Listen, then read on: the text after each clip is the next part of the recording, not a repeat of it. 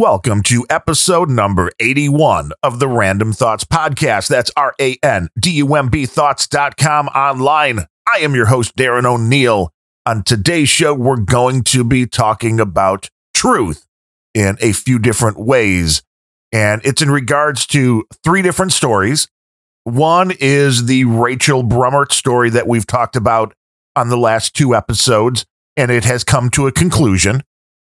The next story is two California doctors who dared come out and talk about their experience and post this information on YouTube. And that didn't end well for the video. I mean, for the doctors, it may be okay. And the last will be about a report that came out of the Center for Strategic and International Studies last November that should have been on everybody's radar but for some reason is not. But let's start with the victory lap. Let's start with the wrap up of the Rachel Brummert story. And she again is the woman that had all of the articles out on the interwebs worldwide about self isolation for three weeks. Didn't know how she possibly could have got COVID 19. She was wearing gloves when she got the mail.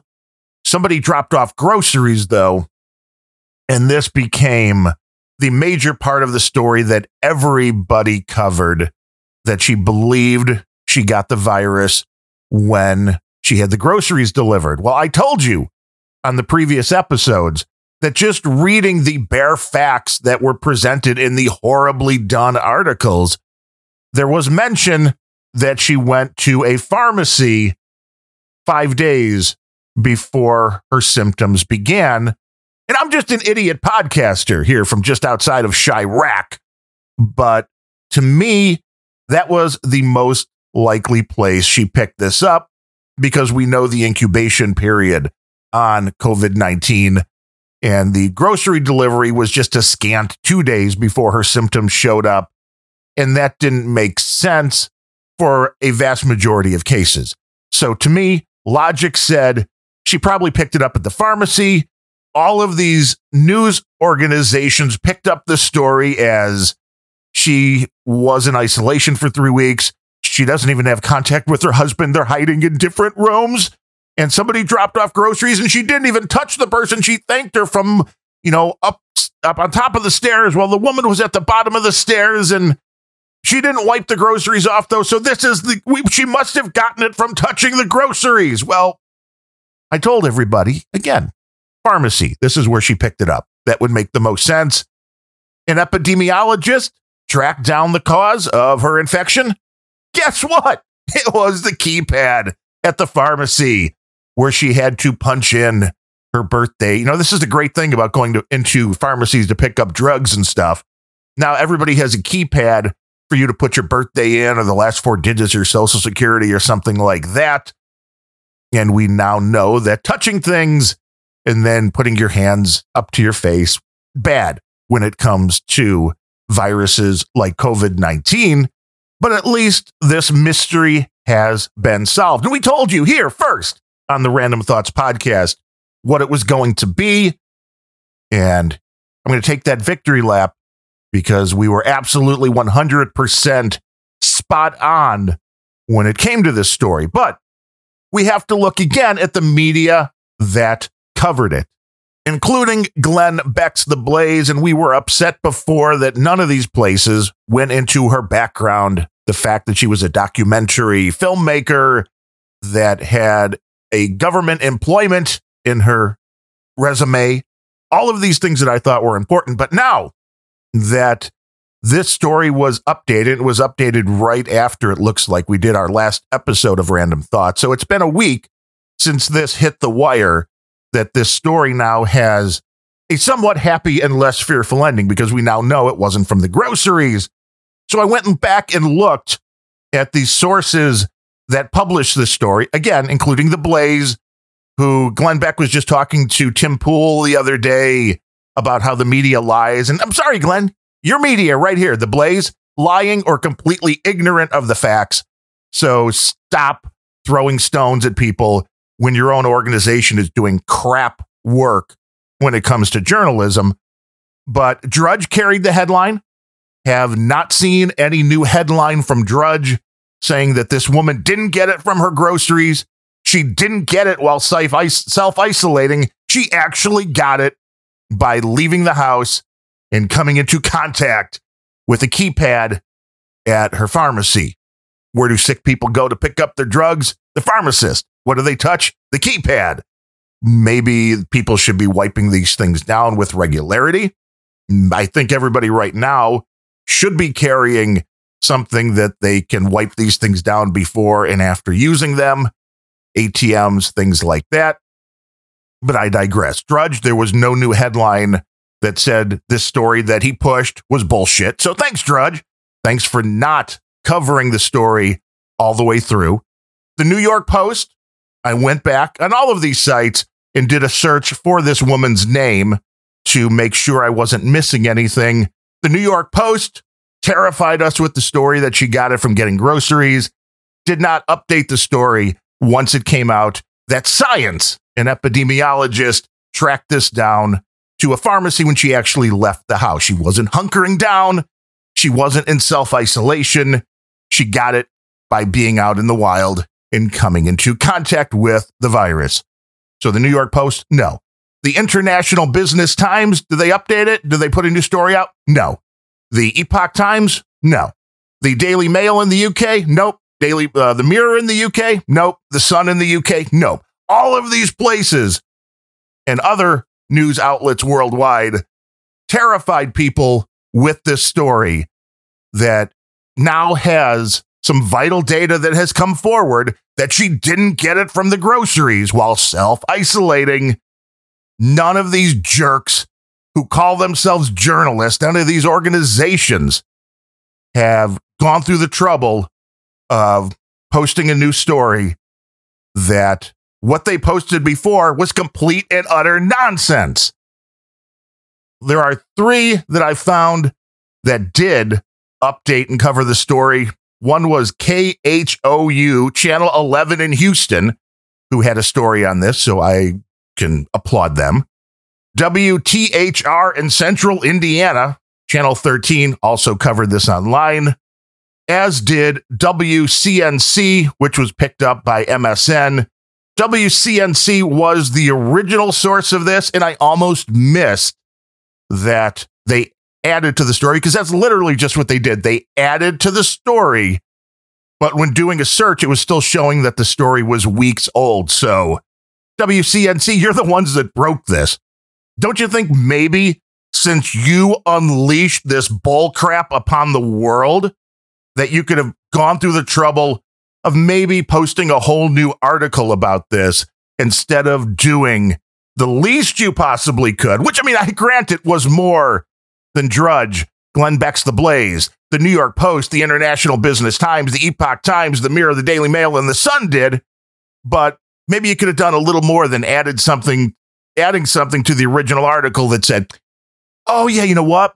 It turns out, yeah, this was all crap.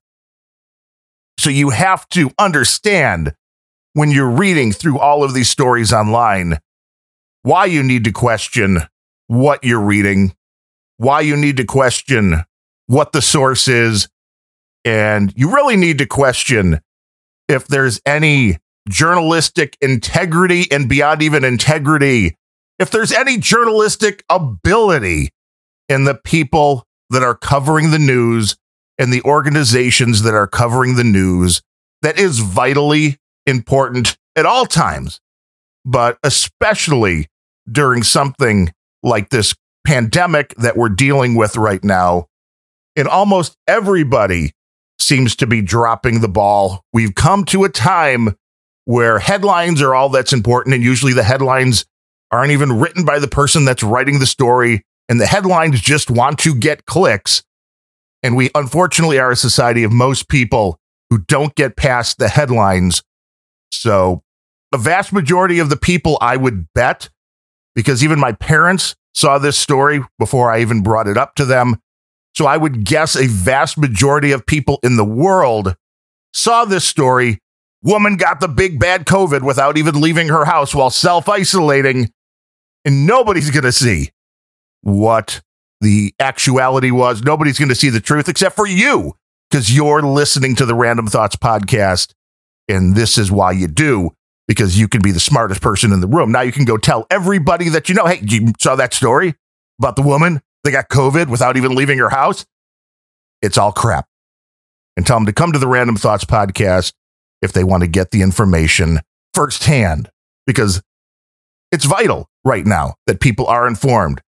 There are a lot of things that the mainstream media is just refusing to cover. One, which we just covered on Grumpy Old Ben's, the show I do with Ryan Bemrose on Fridays, that the New York State, and especially New York City, because that's where a majority of the problems are, once they had people from nursing homes that tested positive for COVID 19, they were still sending them back to the nursing homes. I mean, I know the federal government spent a lot of money to bring that ship to New York so that patients could have extra beds. They built extensive extra hospital facilities with beds for COVID 19 patients, but none of them are overflowing. Instead, when you had somebody from a nursing home that came in to the hospital, tested positive for COVID 19, New York was sending them back to the nursing homes where it needs to be pointed out that right now, of the deaths in the United States, somewhere between a fifth and a half. I mean, I know the numbers are still coming in. That's a pretty big range. But somewhere between 20 and 50% of all deaths from COVID 19 are coming from nursing homes. But New York, hey, you got the disease, we'll send you back so you can kill off everybody in your nursing home. Good, New York. Way to go. How are you going to blame that one on Trump? I don't know how you can. But with that said, we had a couple of doctors that dared to speak out against this incessant lockdowns and the draconian measures that are being used to combat this disease in the United States. The video was up on YouTube. It had over 5 million views. And of course, it was removed from YouTube because it didn't comply with their terms of service, which right now are basically if the World Health Organization doesn't like what's being said, it will be removed. This is a very dangerous precedent. Again, if you can't even trust the news, as we've talked about on sites like Drudge and The Blaze and the New York Post and all down the line, well, I mean, at least we have YouTube for citizen journalism. That's where somebody can go and they can post the truth. Well, no. I mean, if you're going to disagree with the World Health Organization, YouTube will remove your content. And the doctors that were a part of this video were Dr. Daniel W. Erickson of Bakersfield, California. He's a former ER physician who co owns with his partner, Dr. Artin Massa, M A S S I H. I'm probably butchering that name, but they own Accelerated Urgent Care in Bakersfield. They came out and said some things that I thought were interesting, including Dr. Erickson saying, quote, when ER doctors write up death reports, they're being pressured to add COVID 19 to the report. Why is that? Well, that is a good question. I think that's an, a very important question that people should be asking at this point. If people are being pressured to add that to the number of death rates for COVID 19, and a lot of this sadly is coming down to money that is going to be gotten from the federal government and elsewhere insurance companies due to this COVID 19 thing. It's been covered ad nauseum the fact of how much money, how much more money hospitals get if it's a COVID patient as opposed to not a COVID patient, and how much more is added if they get to put them on a ventilator. There's some things that should be scaring you even more than the disease. But other things that these doctors dared to mention were things like 96% of the people in California who get COVID will recover with no significant issues after recovery. That is a pretty high number. Granted, even 4% of the people in the United States, I get it. That's a lot of people, but the fear out there is everybody thinks they're going to be one that falls into the bad statistic. And I don't know what the magic number is where people are scared and where people are not. But I think that hearing that 96% of the people that encounter this virus, get infected, are going to recover. And once they recover, they're not going to have any lingering health issues because of that. Dr. Erickson said two months ago, we didn't know this. The more you test, the more positives you get, the prevalence, that number goes up, and the death rate stays the same, he said. So the death rate gets smaller and smaller and smaller. And as we move through the data, I want you to see is that millions of cases, small death. And he reiterated again millions of cases, small death. The doctors also dared make the comparison to the flu from COVID 19. And we know the World Health Organization doesn't like that. But the reality is that the CDC says 24,000 people died from the flu this season, which is really low for the flu. Usually it is in that 50 to 60,000 per season. For comparison, 80,000 died of the flu here in the United States in 2018. And so far, we have about 60,000 COVID deaths plus the 24,000 from the flu. And even combined right now, and I get it, COVID's not done yet. We don't know exactly what the final numbers are going to be. There's a lot of speculation that now, as the weather's getting warmer, this is going to act as a seasonal thing and start to die out.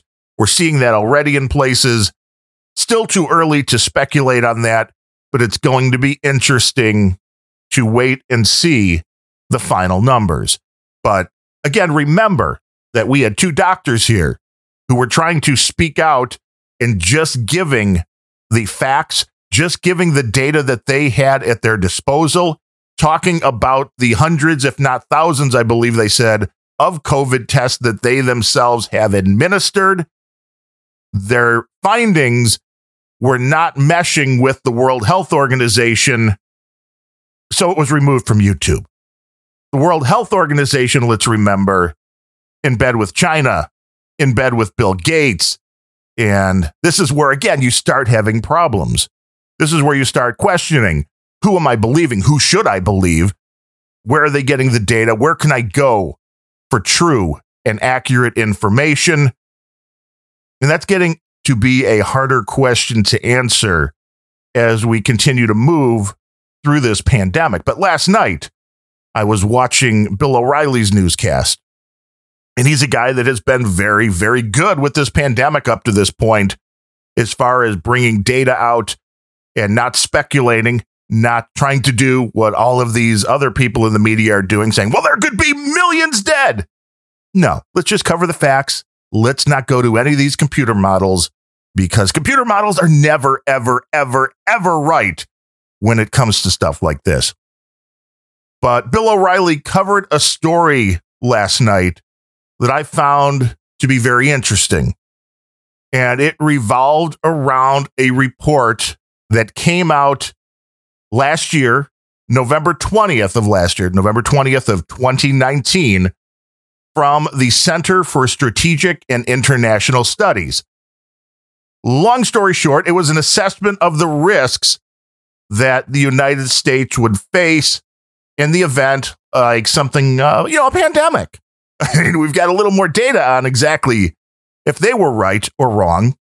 And it seems like they were pretty much right on a lot of this stuff when I went through and watched the testimony that they gave before a the Senate committee. But the conclusion from this report from the Center for Strategic and International Studies was, and I will quote, the business case to invest early in preparedness is crystal clear and powerful. The United States must either pay now and gain protection and security or wait for the next epidemic and pay a much greater price in human and economic costs.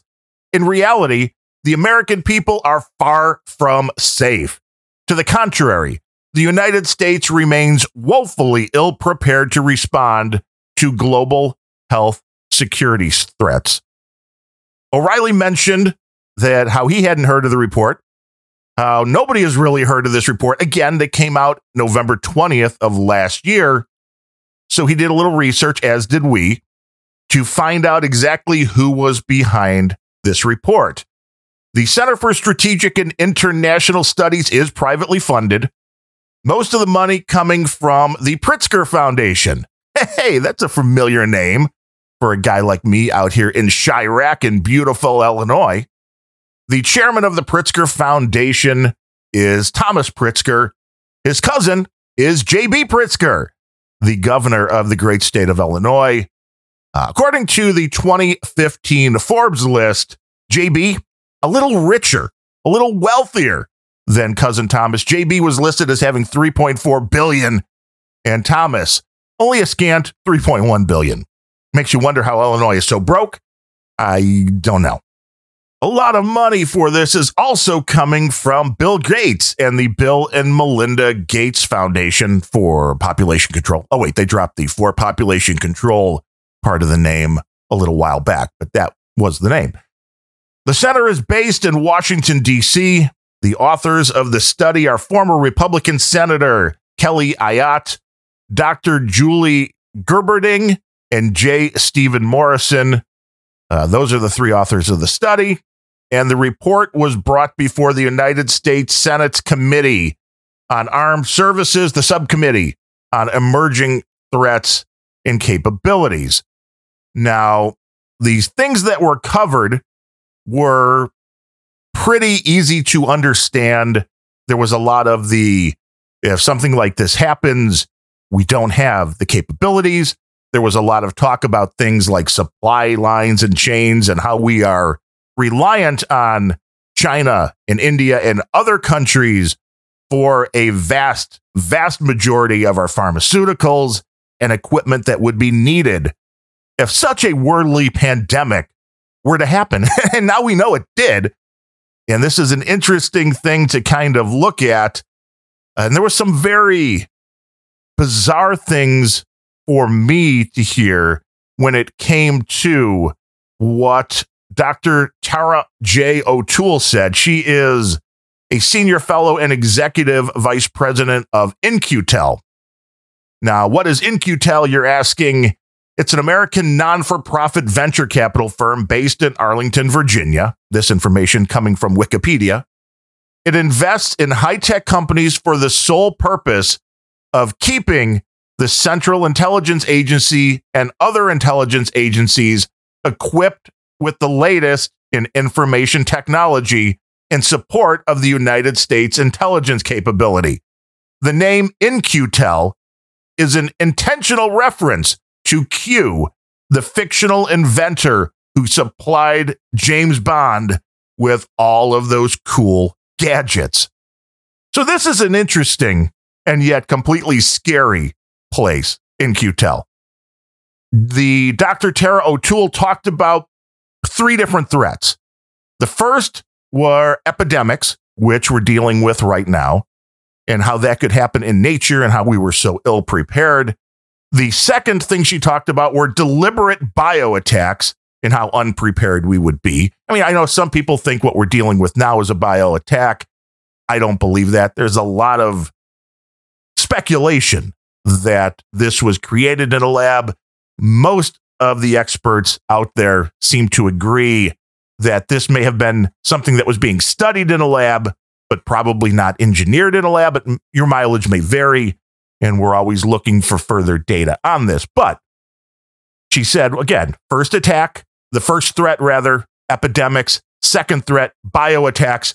The third attack and the third problem she talked about was the most interesting to me because she said it was probably even more important than the first two. And this was about using biology as the fundamental manufacturing platform of the future. And I just pulled out some of her audio here from her speaking in front of the Senate committee because I thought it was something that you needed to hear directly from the source. So again, this is Dr. Tara J. O'Toole, Senior Fellow and Executive Vice President of In-Q-Tel. The third threat, and in my mind, in some ways, worse than the first two, is that we will fail to win the economic competition for the biorevolution. And there is no question that we are in a geopolitical competition to, to wield these new technologies, which I believe are going to undergird much of the 21st century economy. And I want to spend most of my time talking about that. Um, we're in this situation um, today with regard to bioweapons and the threat of bioterror because of the advances that have been made in the life sciences in the past 40 years and the convergence of those advances in biology and biotechnology with digitalization. What we now understand is that biology is programmable. Life runs on code. It's not ones and zeros. It's, it's nucleic acids that make up the code. But we are beginning to, we're past beginning. We are now able to read, write, and edit that code and our ability to do so is improving, is improving exponentially faster than Moore's law. This is going to be phenomenally beneficial. It is going to impact multiple different industries, not just biomed, not just agriculture. And that's because one of the industries that are rising is that of synthetic biology. Organisms are becoming programmable manufacturing systems. And we are already using organisms to make flavors, fragrances, new fabrics, materials with totally unknown or previously unknown properties, etc. Biology is likely to become the fundamental manufacturing platform of the future. Let me stop that right there for a second. So now we're understanding, I guess, why Bill Gates is so heavily involved in this biology is programmable. Life runs on code. Synthetic biology is going to be the fundamental manufacturing platform of the future. And who controls that is going to control the world. We in the United States are the innovation engine of this new technology. And it's really several families of technologies. Um, but China has said repeatedly and very forcefully, and they're backing up their words with actions, that they intend to own the biorevolution. And they are building the infrastructure, the talent pipeline, the regulatory system, and the financial system they need to do that. And that's before we even talk about the secrets and the information and the intellectual property they're stealing from us which is a small trickle of um, the contributions that they are building uh, for their own economy. They have good reasons to go after the biorevolution. They have a huge population. They have the highest incidence of cancer on earth. Their population is aging. They're going to need to deal with uh, challenges like Alzheimer's, just as we are, and they have to find an affordable way to deliver health care to their rising middle class. Um, but I do want to note that the United States has not done a good job at translating biology into products. Most of this is happening. Our translational infrastructure for biology is mostly coming from small startup companies in the private sector, which is where Intel, In-Q-Tel does its business. Those are the innovation engines for biology and much else. And uh, we need to think about how we would build a more robust infrastructure, particularly to manage epidemics, whether deliberate or natural. So, for example, we need to have the capacity to, once an epidemic is noted, immediately create diagnostics that could be used like pregnancy tests by the people themselves to determine who is sick and who isn't. That would be strategically invaluable in managing the epidemic. We need to be able, as Dr. Inglesby uh, suggested, um, to rapidly develop a new vaccine in response to an epidemic. We are within reach of technologies that can do that. We need to get much more ambitious as a country in how we're going to prepare for bio uh, attacks and for natural epidemics, but we also need to tend to building infrastructure um, for um, securing and uh, promoting the bioeconomy. So that's what it's all about right there controlling the bioeconomy. China wants to own the bio revolution, and I'm sure the United States does as well. But here you again have the experts saying the United States has not done a good job at translating biology into products. And I think the question has to start coming up too. Just how much are you comfortable with translating biology into products? Just how comfortable are you with, as they said, biology is programmable, it, life runs on code. How comfortable are you with people messing with that code, even if it's for things that they're saying are for good? I think these are the kind of things that could lead to really, really bad results if experiments or things like this totally run amok and run out of control. But it's interesting to hear. Well, when we have the next pandemic, we want to have instant tests so people know if they're sick or not. We want to have all of this capability. And they're saying we're close to this capability just back here in November of last year. But now we see the reality, which is we're not maybe as close as we would like to be. But this whole thing brings up way more questions than it does answers. As Bill O'Reilly questioned, how come nobody else has heard about this? It wasn't until April this came out on a PBS report, where again, this is November of 2019, before the Senate. Nobody in the media was covering this report that was backed by some big hitters like the Pritzkers and Bill and Melinda Gates. So, where was the news coverage then? Where was the outcry that we were completely unprepared for this pandemic that was going to happen sometime in the future, which just happened to be only days away? As Bill O'Reilly said in his newscast, quote, there is something wrong, something wrong here. Anyway, you're not going to hear this anywhere else. Nobody else cares about it, but I do because I think there is a lot of fraud going on in this pandemic coverage a lot of fraud. I can't disagree with that, Bill.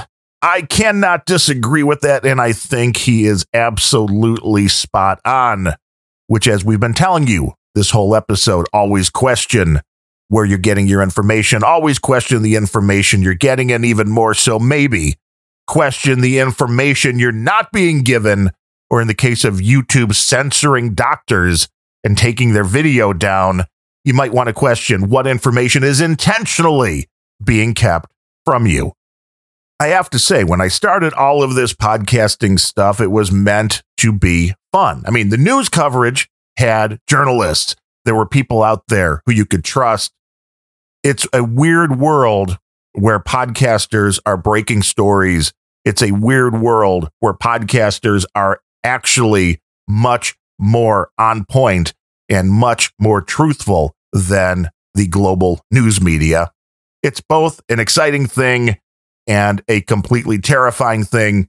I hope we're doing a good job here during this pandemic, especially at bringing you the information that can help you rest a little bit easier at night and leave you with the knowledge that you know a little bit more about the reality of what is going on in the world. If you like what you're hearing, and we hope you do, you can do me a big favor and go to randumbthoughts.com, R A N D U M B thoughts.com, and click that subscribe button. And if you're really enjoying what you're getting here, if you're finding it to be worthy of value, click on that donate button and send some value back our way. We work on the value for value model. We never charge you for any of these episodes, but if you get something out of it, we ask, hey, send something back. What was it worth? Was it worth a buck? Was it worth a latte? Was it worth, you know, a nice meal out? And then big T-bone steak, maybe. That would be good right about now, wouldn't it? To be able to go out for a big T-bone steak, but throw a little value back our way if you can. And even more so, turn a friend or two onto the show, rate us where you can, and help spread the word of the Randumb Thoughts podcast. If you want to get in touch with me, you can do so in a few different ways. The easiest is email Darren at randumbthoughts.com, D A R R E N. And you can also get me on Twitter, the dreaded bird site at Darren O'Neill, D A R R E N O N E I L L, or Randumb Podcast, R A N D U M B Podcast. And of course, you can check the Randumb Thoughts page for an invite to No Agenda Social. It's like Twitter, but without censorship. So that's a good thing. And you can definitely find me on that. So until next time, I am Darren O'Neill. Thanks for listening